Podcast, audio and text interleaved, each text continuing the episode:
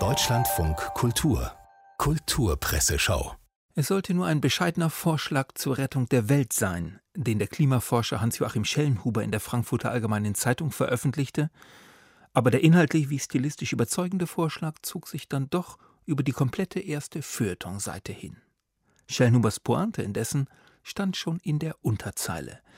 Wenn wir unsere Städte aus Holz statt aus Beton bauen, bleibt uns das Schlimmste erspart.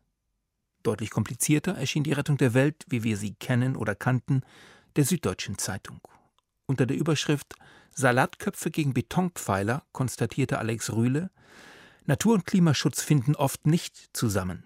Das zeigen die Programme von Grünen und Union. Und wie es eine Art ist, erläuterte Rühle den Konflikt zwischen Natur- und Klimaschutz konkret und bildstark. Die einen wollen die Landschaft schützen und erkennen ihre eigene Gegend nicht wieder. Die anderen sagen, wenn wir nicht grundlegend alles umgestalten, wird es hier bald überhaupt keine Landschaft mehr geben. Die einen argumentieren regional, naturverbunden und kulturgeschichtlich bewahrend, die Erdkröte unsere blaue Blume, der deutsche Wald. Die anderen kontern mit der Physik, 2 Grad Temperaturerhöhung sind vielleicht gerade noch steuerbar. Danach läuft alles aus dem Ruder und ihr könnt alle Krötenblumenwälder vergessen. Die Fichten trocknen ja jetzt schon hektarweise weg. Ob Alex Rühle glaubt, dass uns das Schlimmste erspart bleibt, wenn wir nur la Schellenhuber Städte aus Holz statt aus Beton bauen, ging aus dem SZ-Artikel nicht hervor passend zur Umwelt- und Klimaproblematik jedoch viel abstrakter, der Artikel vom Leiden an der Zukunftslähmung in der Neuen Zürcher Zeitung. Laut der Kulturwissenschaftlerin Aleida Assmann dürfen die Menschen jetzt vor allem eines nicht: nichts tun und so weitermachen wie bisher.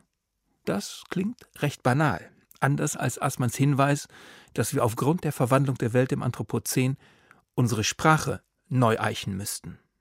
In dieser Situation nimmt auch der Begriff der Menschheit eine neue Bedeutung an. Karl Schmidt hat mit seinem Satz Wer Menschheit sagt, will betrügen, dieses Wort noch als eine sentimentale Floskel kritisiert, die eigennützige Zwecke kaschiert. Seit die Menschheit aber eine Überlebensnotgemeinschaft geworden ist, geht dieser Zynismus ins Leere.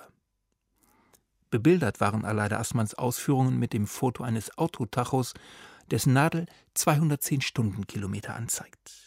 Unabhängig davon nahm Niklas Mark in der FAZ Abschied vom Lenkrad, eine Anspielung aufs autonome Fahren und die Verwandlung des Autos in ein digitales Lieferfahrzeug für Big Data Konzerne.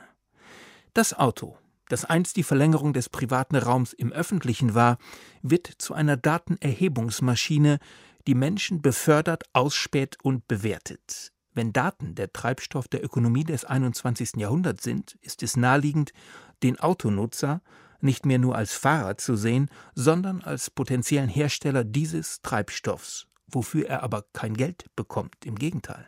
Dafür, dass er Daten liefert, wird er auch noch abkassiert dass ein Volk, das bei Benzinpreiserhöhungen auf die Barrikaden geht, hier brav alles mitmacht, ist nur damit zu erklären, dass niemand recht versteht, was Autohersteller in Zusammenarbeit mit Staat und Digitalkonzernen aus dem Auto und seinem Fahrer juristisch und technologisch gerade machen.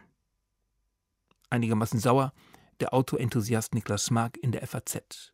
Den aber, was das Sauersein betrifft, der Philosoph Markus Gabriel in der Tageszeitung Die Welt weit übertraf. Nur ging es Gabriel nicht um Autos, sondern um Deutschlands postfaktische Pandemiepolitik und konkret um die Bundesnotbremse. Die Errungenschaften der Hochkultur, die Gastronomie, das Reisen, die Kulturszene, die Schulen, die Bibliotheken und die Universitäten bleiben bis auf weiteres geschlossen, ohne jegliche Aussicht auf Verbesserung. Gleichzeitig wird Menschen großes Leid zugefügt mit dem Hinweis, man wolle sie und andere beschützen, ohne dass jemals mit wissenschaftlicher Hilfe Mittel gesucht oder gar gefunden wurden, um Kindern, Jugendlichen, Studierenden, Genesenen und Geimpften nach Monaten eines nicht nachvollziehbaren Lavierens und Zögerns endlich wieder ein Leben in Würde und Freiheit zu ermöglichen. Das ist ein Anschlag auf die Vernunft, der sich längst nicht mehr sinnvoll durch den Hinweis auf die weiterhin allzu reale Bedrohung durch das Virus rechtfertigen lässt.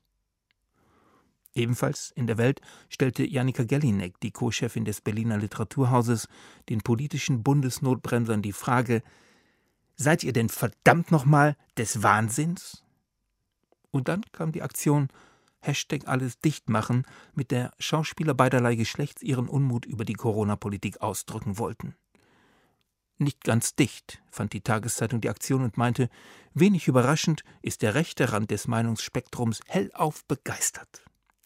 Für die SZ sichteten Willi Winkler und Alexander Gorkow die Protestclips und bemerkten großzügig, jeder wie er mag. Aber man muss auch wissen, dass man nicht zweimal lebt, sondern nur einmal. Und wer sich das alles reinzieht, hat in dieser Zeit kein gutes Buch gelesen. Nicht gekocht, nicht die von der deutschen Grammophon dankenswerterweise wieder aufgelegte Langspielplatte mit Kinderszenen und Kreisleriana von Robert Schumann abgespielt. Er ist stattdessen, während das Virus tobt, einfach nur dem Tod auf vollkommen sinnlose Art und Weise einen Schritt näher gekommen. Und auch das ist nicht gerecht. Ach ja, der kommenden Oscarverleihung sahen die Feuilletons mit Sorge entgegen. Kein Weltkrieg konnte Hollywood so in die Knie zwingen wie das Coronavirus, erschrak sich die SZ. Die große Zeit des Kinos begann nach der spanischen Grippe und endete mit Corona, erläutert der Spiegel unter der lapidaren Überschrift Filmriss. Nun denn, aus unserer Sicht lädt die Gesamtlage der Welt mal wieder dazu ein, dem Motto zu folgen, das der Wochenzeitung Die Zeit als Überschrift diente. Es lautet Heftiger Leben.